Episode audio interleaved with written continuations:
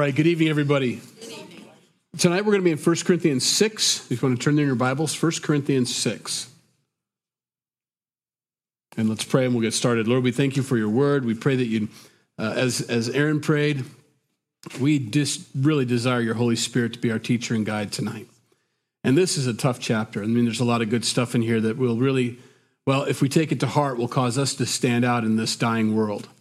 But that's what we want. We want to be light and salt. We want to be a beacon for people to know where they can come to as time gets short and your appearing draws closer and closer. We want to be those lighthouses, those places where they can come to, and we can lead them to you, Lord. So we pray tonight you'd help us to receive everything you have for us, that we be no longer debating some of these issues, but fully accepting what your word says so that we can make our decisions now before it's crunch time, Lord. That's our heart. In Jesus' name, amen. Paul expects the Corinthian church to be determined, to be ready and set to make the decisions to sin or not to sin beforehand, before the actual moment comes of decision. And so he kind of calls them on that tonight. The Corinthian church was a spirit-filled church, and we say that every week, but I think it's important to note that because they were a carnal church, which you don't think sometimes lines up. A spiritual person is spiritual, or someone who moves in the gifts of the Spirit, well, they're obviously further along than most people, you know, in their walk with Jesus. But it isn't the case with the Corinthian church. They were taking pride in their very gifts that God had given them. And Paul, of course, last week said, you know, you really ought not to take pride in those. They were gifts, you know. You didn't earn them. And they need to be corrected on that. Well, in this chapter, he's going to talk about sin a little bit and the way they're conducting themselves as believers in this lost, dying world, and it's not appropriate. It looks wrong. It isn't a light to this world. It isn't salt. It's like everything else. There's some basics to Christianity. This is one of them. Christ came to not only save us from our destination of hell, our eternity, that we might have everlasting life, but he saved us to change us too, to be more like him, to be conformed into his image, to not be such a sinny, fleshy person, but more like what he wants, what he was trying to do, what he tried to show us. As he exemplified the image of the Father here on earth, he wants us to do the same thing. There isn't room for compromise in these areas. There isn't, well, I'm going to live like the world, but deep, deep down inside, I know that I'm a Christian. Well, it shouldn't be that way. It should be deep, deep down inside, but it ought to be on the surface as well. We don't want to be closet Christians. We don't want to be hidden. Nobody sets that light low or hide it with a bushel. We're to shout it from the rooftops who we are and what we believe. And so Paul is going to focus on that here. In verse 1, dare any of you, having a matter against another, go to law before the unrighteous and not before the saints? Do you not know that the saints will judge the world? And if the world will be judged by you, are you unworthy to judge the smallest matters? Do you not know that we shall judge angels? How much more things that pertain to this life? If then you have judgments concerning things pertaining to this life, do you appoint those who are least esteemed by the church to judge? I say this to your shame. Is it so that there is not a wise man among you, not even one, who will be able to judge between his brethren? But brother goes to law against brother, and that before unbelievers. Now he's making a distinction here, and there are believers and unbelievers in this world. He's not talking about a believer and an unbeliever having a problem with one another. He's talking about believers having a problem with each other and then not being able to resolve the matter as a brother or sister in the Lord with a brother or sister in the Lord to the point where they go to the lost, dying world that they're trying to witness to and ask them, can you help us out over here? We're believers. We love Jesus and all. We just don't love each other right now. And as you, as an unbeliever, can you help us work out this matter? And Paul says, that's embarrassing that you're doing that. It's an embarrassment. So he tries to elevate them a little bit to help them to understand. Don't you understand that you're going to be judging the world? Well, for most of us, that's news to us. As you read through the scriptures, you have some hints about that in the Psalms. You have some ideas about that as Jesus talks about these things. And even in the book of Revelation, we have some clues: thrones, kings, priests. But then when Paul comes right out and says it, don't you know that you're, as a believer, going to be the judge of the world? You're going to judge the world. You're going to sit with Christ and judge the world with him. Oh, my goodness. And so he says, given that's your destiny, given that's where you're called to do in your heart, and that's what we're trying to work out here in your life, to get rid of all the fleshy, carnal, gross stuff so that you can be a righteous judge. It's embarrassing that you're going to war with one another in the presence of the world and asking the world, who has no hope, who's looking for hope, who's looking for light and salt, and you're telling them they're better than you. He says, that's embarrassing. He says, don't you know you're going to judge the angels? Well, no, not until just now. You know, that's a big deal. Which angels? Well, demons are fallen angels, if you didn't know that. They're angels that decided to follow Satan when he fell. When he decided to make himself like the Most High God, he took a third of the angels with him. We have scripture after scripture. We're not going to do a whole Bible study on that tonight. But the idea is we do have fallen angels, and they're demons. We've run into them several times throughout the Gospels. The men that were running naked inside of the tombs, demons, legions of them. Jesus says at one point, if I really needed your help, Peter, by cutting off the ear of that poor servant, don't you know that I could call legions of angels if I needed to? I could call 12 legions, 12,000 angels could come and help me right now. Gives you an idea of the numbers. Paul says, don't you know that you're going to judge angels? I don't know that we fully comprehend that. I don't know that we can. But he does want him to know that. When you begin to see yourself the way God sees you, and you understand the plan that he has for your life, and where he's taking you, and what you're being groomed for, what you're being raised up to do, it causes you to look at the smaller things in this world with a better light. They're not so important, you know. It's humbling to think about, but it's also honoring. And what Paul is saying is what I see in the Corinthian church is dishonoring to the Lord. It's embarrassing, and I don't want you to do that anymore. And so he tries to explain that to him. This judging. I thought we weren't supposed to judge each other. Well, apparently we are and will. And we ran into that a while ago that said, you know, don't judge things before their time. You know, that was just last week. Just don't judge things before their time. But there is a time when it happens and that judgment takes place. And so John chapter 10, verses 31 through 36, that's our cross-reference for this section, one of them. He says something that's always kind of confused, and theologians, in other words.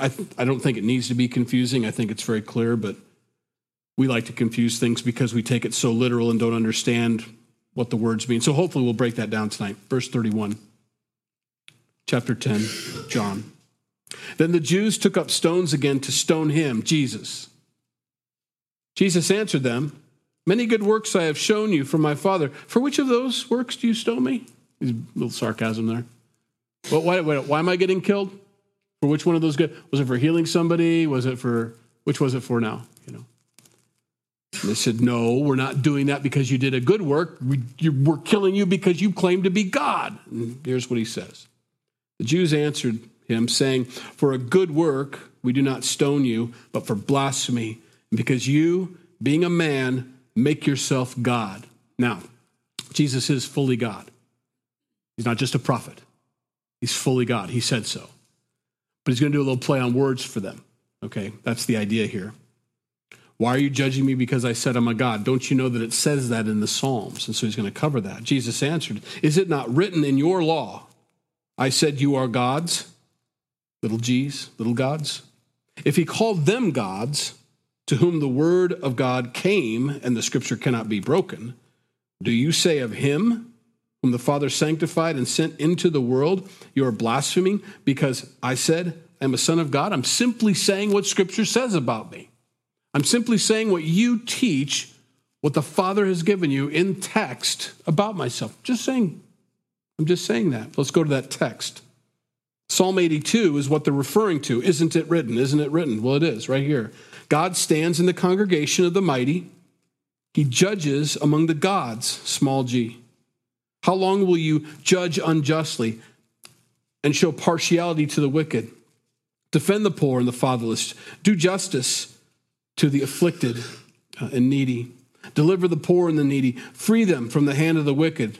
They do not know, nor do they understand. They walk about in darkness. All the foundations of the earth are unstable. I said, you are gods, and all of you are children of the Most High, that you shall die like men and fall like one of the princes. Arise, O God, judge the earth, for you shall inherit all nations. There's a lot going on there. The word gods there is simply judge. I've called you to be judges. When a judge on earth, and we have a book called Judges, and we have moments where there are judges throughout the history of Israel and throughout, and even today we have judges, which we'll talk about a little bit. We'll talk about Justice Kavanaugh tonight. We have people that sit in a position of very high authority on this earth where they have your life in their hands. They sit on a very big chair, and they have to weigh things very carefully because whatever comes out of their mouth will take place. They're called judges. That's why he can interchange these words, gods and judges. When he says, I don't want you to judge each other, you don't get to at any moment in time throughout your walk in with Christ to sit on a throne and say, you're going to hell, you're going to heaven, you're going to hell. You don't have that authority. And yet at certain times in history, God says, I called you to be judges. I want you to exercise judgment over the people. And yes, you sentence people to death. You sentence people to life. You judge between matters. I'm giving you that promise and that authority. So I call you little gods, little judges. Jesus is saying, all I've said is, I'm one of those guys. I'm called to that. And you want to stone me for that, even though it's in God's word. He calls us that. God says you are gods. Now, there are some groups, Mormons especially, who believe that you actually become a god when you die. You actually get to be one. You get to have your own planet, and you'll be the judge and the god of that planet, and you and your celestial wives, will propagate that earth, and you get to, you know that. A lot of people don't know that. We've got a wonderful little pamphlet out there that I made, or not made, but bought and put out.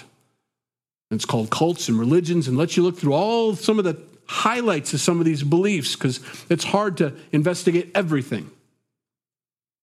So this gives you like a little outline of what they believe, and they don't deny anything in these things. These are in their books. This is what they state about themselves. So there's nothing unusual about it, just all there. I encourage you to grab one. They're free. Just so you have a basic understanding of these things. No, we're not actually gods. We're not actually going to. There's only one God. There's only one Son of God. We know that. The Word tells us that. And to get off on these is to misunderstand Scripture. And so, Paul says, don't you understand you're going to judge the world? Don't you know you're going to sit on the throne with others?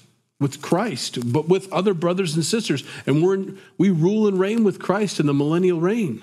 These things take place. 2 Timothy chapter 2, verse 12.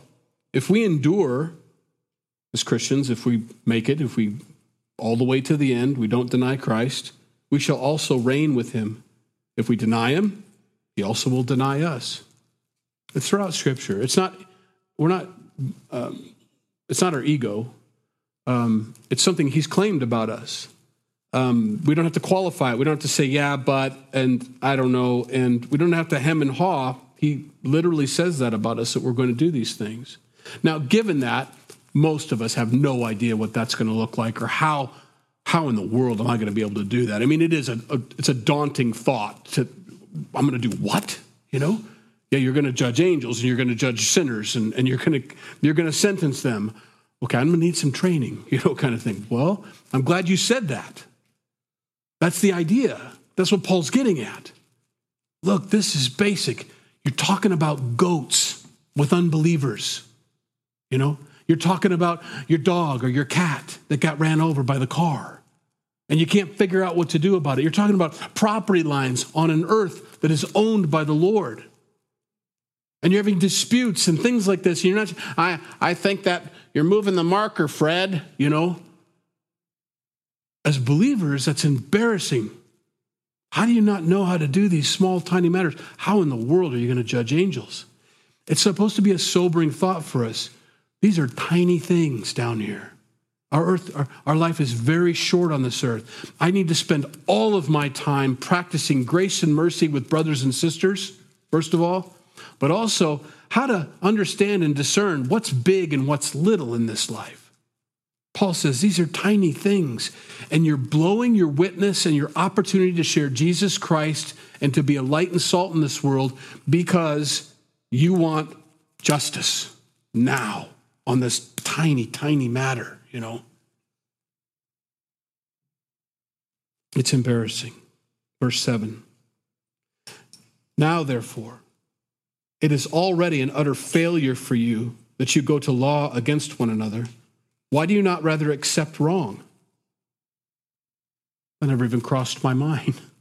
Accept wrong? No, I'm right. See, I'm right. And they're wrong. So why would I accept wrong? Paul's calling him on it.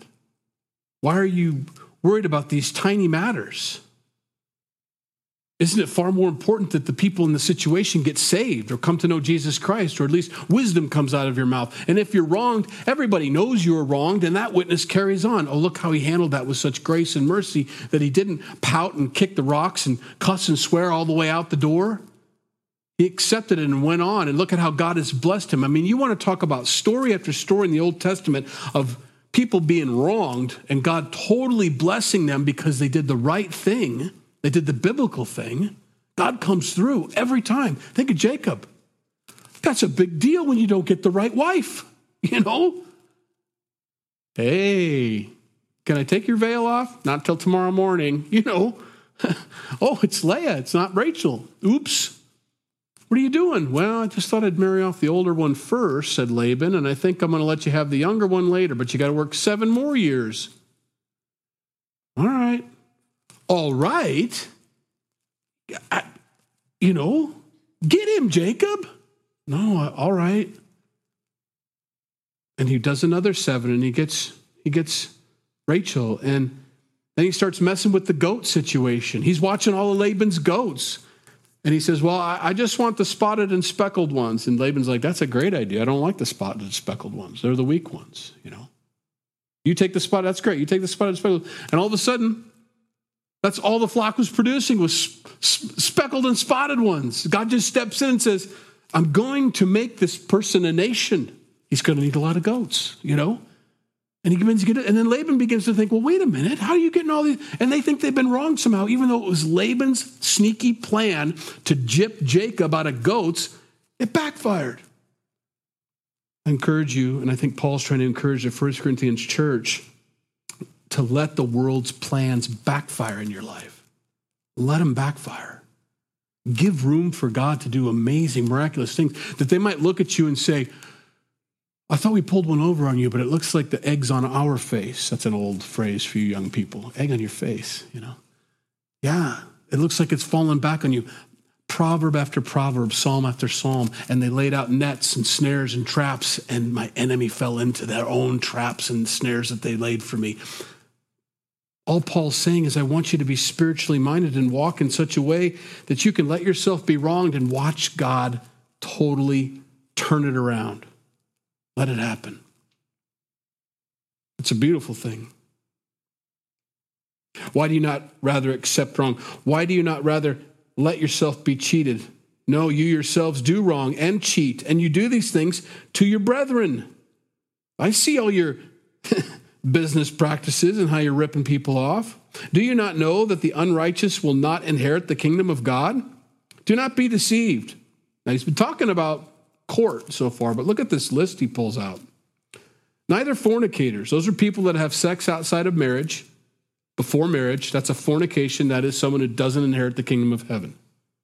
Neither fornicators nor idolaters. Those are people that put anything before God in their life. It's people that worship things other than the Lord. Nor adulterers. Those are people who have sex with other people outside of marriage. That's adultery. They don't inherit the kingdom of heaven. Nor homosexuals. Those are the ones that submit to homosexuality. I'm not going to go into great detail of that, but that would be one of the two. Nor sodomites, that would be the other person involved in the homosexual act. They don't inherit it. Nor thieves, nor covetous thieves. I guess I could elaborate on that, but that's taking stuff that doesn't belong to you. Nor covetous, that means I want that person dead and I want their stuff. You know, or they don't have to be dead necessarily. I just want their stuff. I don't want my own. I want theirs. I want that, you know, not being content with what God's given you and being blessed by someone else having more than you or what they, I want their stuff, you know. Nor drunkards. They don't inherit. Those are people that cannot get away from the bottle. That is, they are self-medicators. That's all they can do. That's how they survive in this world, is they have to have that. What do you mean I can't have that? I need to kind of take the edge off. I'm going into a public situation. I need to just have one or two so that I can kind of mellow out a little bit. Those is what he's talking about, people that self-medicate. Nor revilers. Those who talk about other people and bring them down and do nothing but tear other people down. Nor extortioners. Do this or else. Bribes and blackmail will inherit the kingdom of God. And in verse 11, and such were some of you, but you were washed, but you were sanctified, but you were justified in the name of our Lord Jesus and by the Spirit of our God. Paul expects fruits of repentance.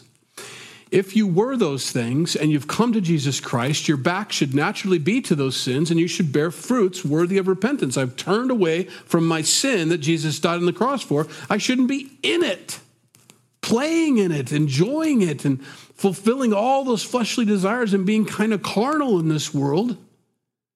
That isn't, it's a condition of the heart, but you should still look like a Christian.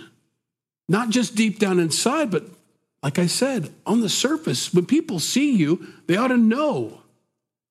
I don't want to be so incognito or so undercover as a Christian that I had no idea you were a believer in Jesus. I mean, the way you talk and the way you act, I would have never thought, you know.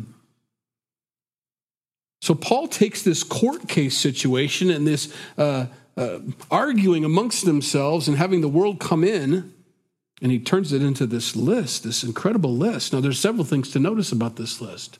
This is a list that you can be set free from. Such were some of you. None of those things define you or are you. Those are things that you've been set free from. Such were some of you. You're not those things anymore. To look at you, any one of these lists and say, well, that's just who I am. These are things I've got issues. I've got things in my past. Christ came to set you free, and if you're free, you're free indeed. Now, how does Justice Kavanaugh come in here? Oh, boy, does he ever. Just by saying what I said tonight, publicly, online, we've opened up not only myself, but anybody sitting in this room to an incredible amount of harassment that could come your way. You go to what church? Your church actually believes that homosexuality is sin and judgeable, and those people go to hell if they don't repent? You're going to a church like that if you didn't know that. Run, I guess.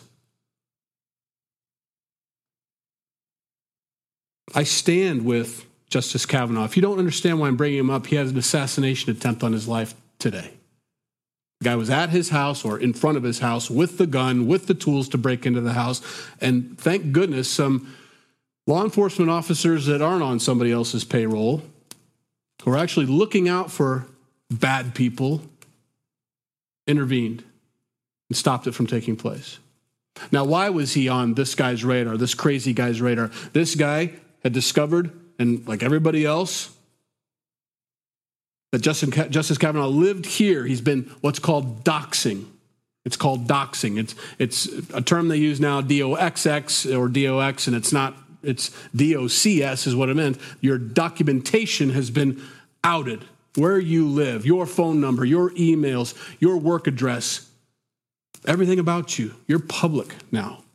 Everything that you thought was secret is now broadcast. So if anybody wants to find you, they can find you. And that had been done because the Supreme Court leak that took place on the overturning of Roe versus Wade.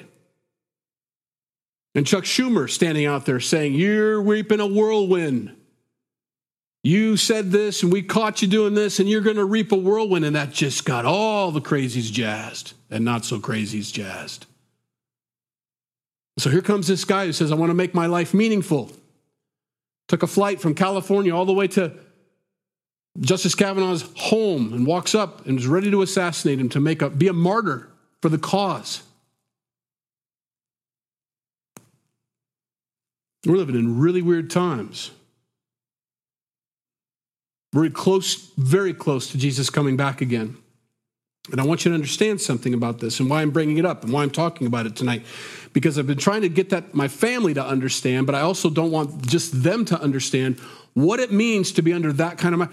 We are going to be under such persecution that I don't think you understand what kind of persecution is coming away. It's not just a funny look at the grocery store, which I get all the time from the people that run the on-campus theater groups. Oh, boy, there's that pastor, you know. Yep, here I am. But because you come here, you're open to that also, even if you don't say anything out loud. And I want you to know that ahead of time. I think that's important because it's going to be harder and harder to be a Christian. And I'm not going to get quieter and quieter. I'm going to get louder and louder as the day draws near because people need to know where the light is and where the salt is. Got to be there. Every one of us has to be there. I don't know if you've ever experienced doxing before. Our family's experienced doxing recently in an unrelated spiritual matter, but our phones were actually co-opted or taken over to where I would receive a call from Seth and it would show up with Seth's picture and his phone number, and it was not Seth on the other line. We had it here on our website. While I was teaching, the people that were trying to bribe us, or not bribe us, actually extort us, we're actually commenting on our webpage while the live service was going on. When are you going to do this? Is that a very Christian thing to do? Why don't you tell your son to do this, do this, do this? Till finally I got the FCC involved. I had to make a report on this. Hey, they've taken over my phone. Jenny was getting calls from people that weren't him. Seth was getting calls from people. You wouldn't believe the kind of feeling that puts in the pit of your stomach knowing they know where you live. They're talking to you on their phone but using someone else's phone. They're doing that, and they're outing our church. So I made a call to the FCC. I filled out the report that I need to do. They've taken over my phone number. This kind of thing's going on. And I did that publicly from my phone so whoever was on my phone could see what I was doing. And I called Adam James. Adam James says, yeah, let me know what I need to do. He's a police officer here in town, a detective. I said, I want you, if you can, if they start doing that online again, I need you to pop on. Say, this is Detective James. Please stop by the police office. I'd love to talk to you about anything you'd like to talk about. It all stopped instantly as soon as we got the enforcement people involved. I fight back. But what a bizarre feeling, knowing that they can show up at your house. Can you imagine Justice Kavanaugh? Oh, I'm so glad you caught him. Wait, how many other 1,000 wackos are out there who are even going to be emboldened by this guy who didn't have a successful attempt? But maybe if we all rush the house, or maybe if we, what do? When you start talking about what I'm talking about during Pride Month, I posted videos for my family to see of the folks that protested inside the church. I think it was in Texas, where they took off all their clothes, the girls stripped, and started cussing and saying, it's my choice, it's my body, it's my choice, during the worship service, and they just have their underwear on, you know. How do you train security for that? You can't touch them. You can sue them. You can take their picture because they cannot disrupt a worship service. It's illegal, and you can sue them, which we would do. I'd absolutely sue anybody that did that because they're an unbeliever. It doesn't apply to this chapter 6. That's how you fight back. Why am I saying all this? Well, part of it's a soapbox, I guess. But I want you to understand what it means to be a true Christian as times get harder and harder, more difficult, and you need to be, the temptation will be, if you haven't made your decisions now, where you stand on these issues is you will cave. You'll acquiesce and say, well, yeah, I don't know. I think God loves everybody. Of course he does, but he hates sin. He hates sin so much that he sent his son Jesus to die on the cross for the sins of the people. When we begin to eradicate sin from church and say that this doesn't exist and these aren't sins anymore, what in the world did Christ do then? What sin did he die for if it's all okay? What isn't okay? I even got tired of the hate is not a family value bumper stickers. That was years ago that started. We're so further along than that. Hate is a biblical value. It's in Scripture. God hates sin. He doesn't tolerate it. He hates it. It can't be in his presence. And the fact that it's on his children or in his children causes him to hate. It's like saying, well, we don't hate cancer. We love cancer. We accept cancer. Not when it's in your kid. Not when it's on them. That's when you hate it, and that's why we fight so hard. Guys, sin is a cancer spiritually to our lives. We need to hate it. We need to treat it. We need to eradicate it from our lives. We need to be ready. It is not getting better. We will elect as many people as we can that are believers in Jesus Christ that will follow it, but can you imagine the pressure and the doxing that'll take place on them and their families? Who would want that? Sign me up to be stalked for the next 4, 6 years, however long my term is. Oh my goodness. I'm going to take some tough people with intestinal fortitude and assuredness and a grasp and a standing upon the rock of Jesus Christ and his word. Immovable mountains. These things are sin. This list is something that Paul brings up because the Corinthian church was engaging in all these things. He says that is not bearing fruit of repentance. You need to look like Christians too. I have a long list of scriptures that talk about how God not only saves us from sin, but also saves us to change us. I'm going to breeze through them as fast as I can. Psalm 51:10, create in me a clean heart, O God, and renew a right spirit within me, because I don't have that. Psalm 139:23-24, search me, O God, and know my heart. Try me and know my thoughts, and see if there be any grievous way in me, and lead me in the way of everlasting. I want to be different from who I am. I'm asking you to come in and change me.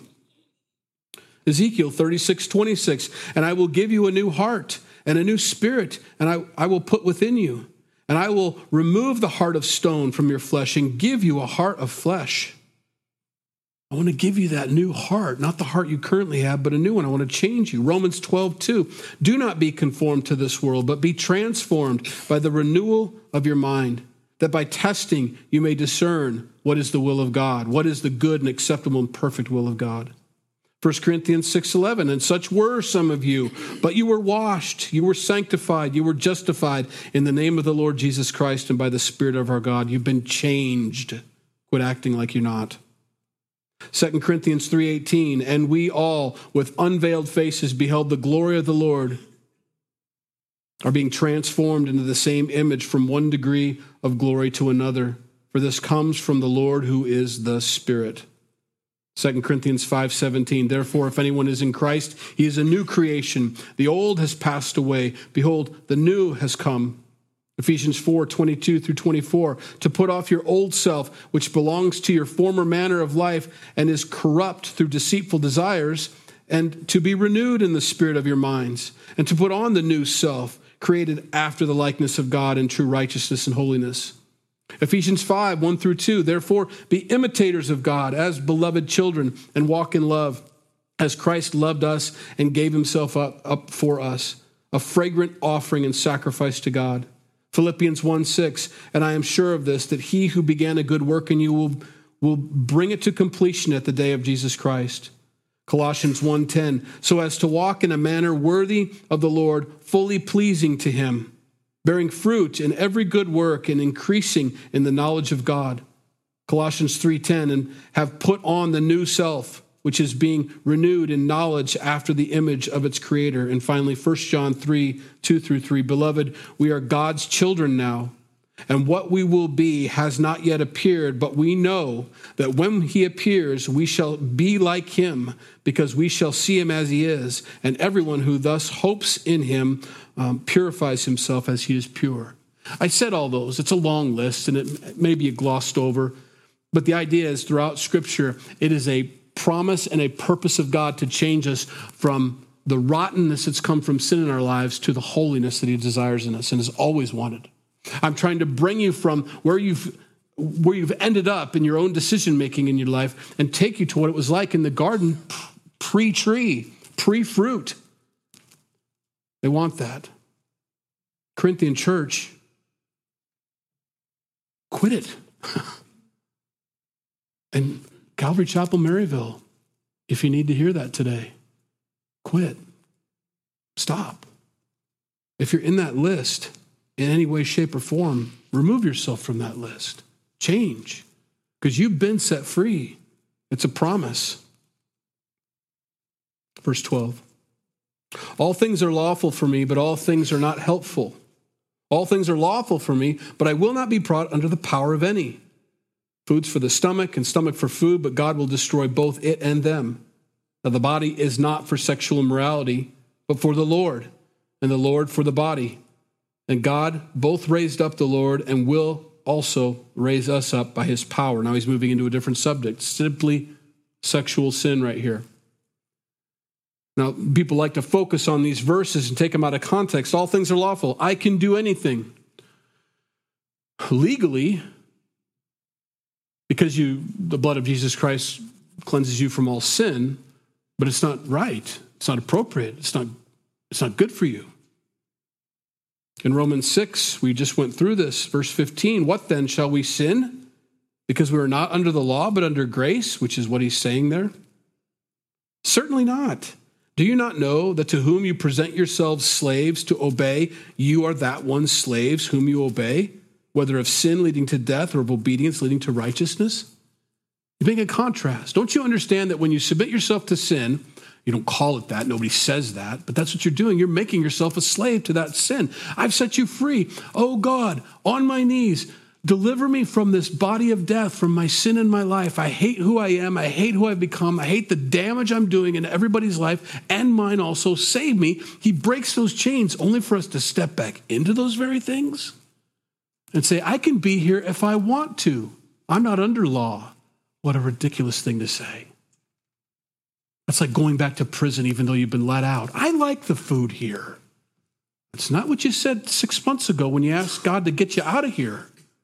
You should never want to be near that place again. It should make you a sick feeling in your stomach to even think about going back to a place like that. Oh my gosh, I can still hear the doors clanging behind me. I don't know if anybody's been in prison before, but it's a terrible sound. To hear doors of a prison close and knowing you can't get out unless someone wants you to get out, but you have no rights and you do not go anywhere until they say you can. And you get on your knees, you pray and ask God to forgive you, and those doors open. You never want to go near that place again. You know, but we've got Christians today saying, I can do it if I want to. I can break the law if I want to because I'm not under the law anymore. I'm under grace. That is not what he means, and that is not what it's for. Bear fruits worthy of repentance. Back to this sexual sin. The body is not for sexual, it's not for that. This immorality that is in your body, you can't. There was this doctrine, this understanding that whatever you did in the body didn't really matter because it wasn't your spirit. What you did in the spirit was what matters. But what you did in the body, well, the body's flesh and it's weak and it sins. It's what it does. But your spirit. So even if my body's doing that over there, I'm not really doing that. I'm the spirit side of me. Oh, baloney, you know. And Paul says that. Well, he didn't say baloney. Probably didn't have that. Well, no, it'd be pork, wouldn't it? That probably wouldn't. Not a word they used back then. But what a ridiculous thought. No. Do you not know that your bodies are members of Christ? Shall I then take the member of Christ and make them members of a harlot? Should I go to a prostitute and say, it ain't me. It's just my flesh. Look what he says here. Or do you not know that who is joined to a harlot is one body with her? For the two, he says, shall become one flesh, but he who is joined to the Lord is one spirit with him. Because when you talk about sin, and we're doing a fire and brimstone preaching tonight kind of thing, you know, which it isn't, There's hope. There's two sides to this coin. What Paul just said there is, don't you understand? The way you sin and your whole body goes into the sin, and you take Jesus with you into that sin because he's in you and you're in him. So when you join yourself to a harlot, don't you understand you're joining Christ to the harlot as well? Oh, it just makes my skin crawl to think of that. Likewise, don't you know that you have the same access to God? We're so worried about not being with harlots or not doing sexual immorality or something like that. We forget what happens if we would invest our time and thought and join ourselves to the Lord. We have access to him. Amazing power, amazing gifts, amazing relief and peace and long-suffering and kindness and joy bubble up from within just by doing that. Instead of the guilt and the shame and the oh, I just wish I'd never, You can also go this route. It doesn't have to be just not this. It can be, you get this. Several scriptures.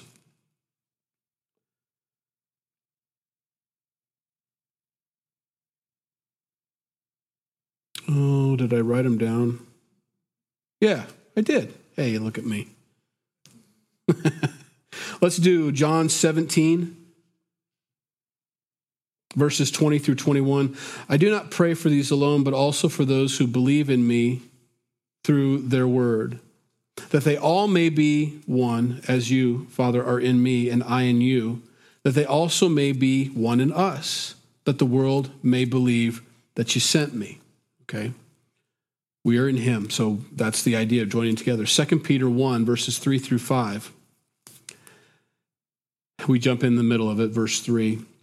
As his divine power has given to us all things that pertain to life and godliness through the knowledge of him who called us by glory and virtue, by which having been to us exceedingly great and precious promises, that through these you may be partakers of the divine nature, having escaped the corruption that is in the world through lust.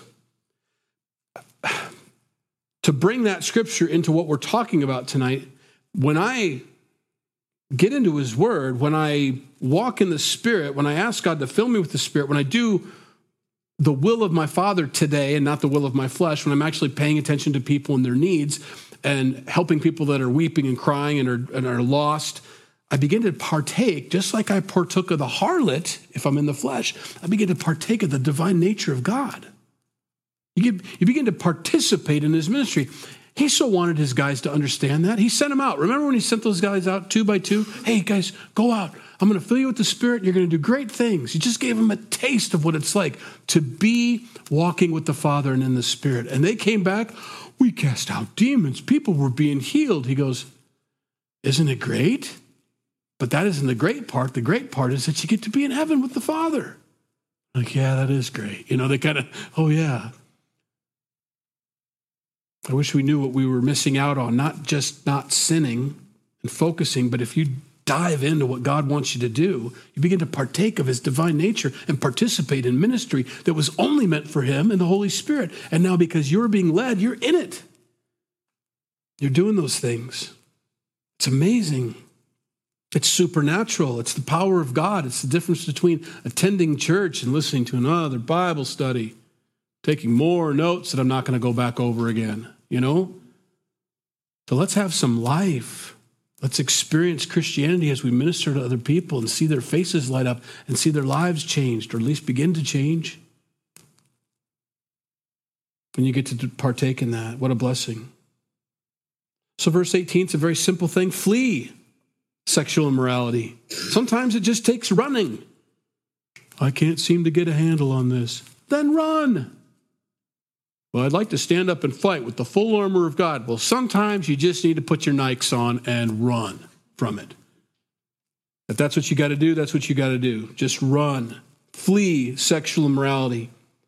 Every sin that a man does is outside the body, but he who commits sexual immorality sins against his own body.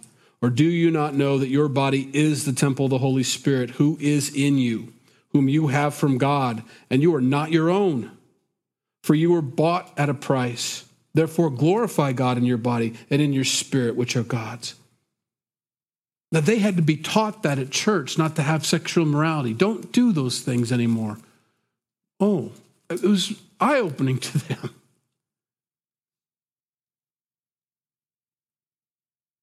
The church doesn't talk like this anymore a lot of places. So when a teaching like this goes out, which seems a little like a strong cup of coffee maybe, it's foreign to a lot of Christians. What do you mean? What's fornication? That's having sex with the girl sitting next to you at church.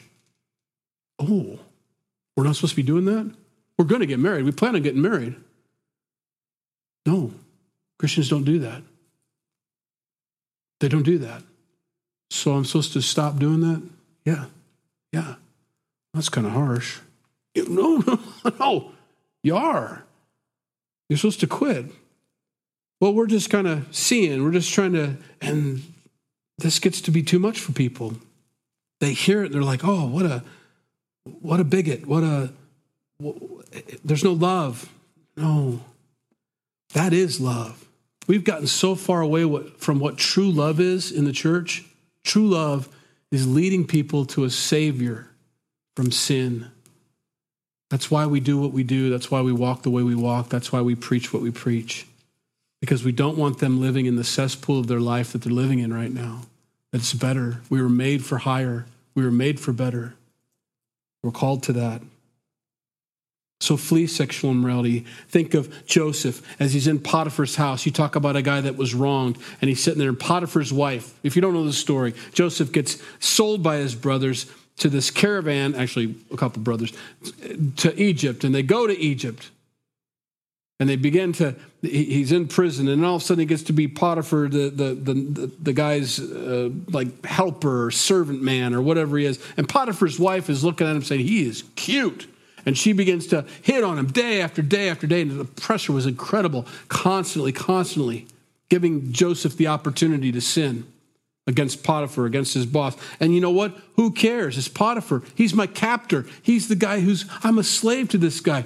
Why not take whatever I can get? But Joseph didn't. Joseph knew what God wanted him to do was far more important than his condition or his surroundings or his situation. I'm not going to justify sinning against God just because my situation's hard. So finally she grabs him by the coat and she says, lay with me. And he runs and leaves his coat behind. He flees it. There's nothing to do. Now the accusation's going to be there. You talk about getting doxxed. He has to go to prison just off this woman's word. There's no trial. I got his coat. What I say is law. It's horrible. We're to flee sexual immorality. We're to stay away from it, to run from it. Psalm 17:3. You have tested my heart. You have visited me in the night. You have tried me and have found nothing. I have purposed that my mouth shall not transgress. Joseph had made a decision, I'm not going to sin regardless of my situation. Even if I'm a slave, I'm not going to do it. Daniel, Shadrach, Meshach, Abednego, all taken captive into Babylon. Good Jewish boys, purposed in their heart, even in Babylon, as a slave, I'm going to be obedient to God. When many of Israel had fallen and did bow down to the idol of Nebuchadnezzar, that did do what the Babylonians did, that said, well, if God's forgotten us, I guess I'm going to make the best of it while I'm here. Not these guys. Daniel 1:8. But Daniel purposed in his heart that he would not defile himself with the portion of the king's delicacies, nor with the wine which he drank. Therefore he requested of the chief of the eunuchs that he might not defile himself. We have to purpose in our hearts now while you can. Because there's going to come a time when every one of us is going to have to say yes or no to the sin in front of us, to what the world says. Are you a bigot or are you not a bigot? By your definition, world, I'm definitely a bigot because I believe Jesus Christ and I believe his word and I stand upon it. But if you don't make that decision now before that moment of truth comes, it's going to be very difficult for you to say what you believe because you haven't worked it out yet. Work it out. Think it through. Pray it through. Read up. Study Scripture.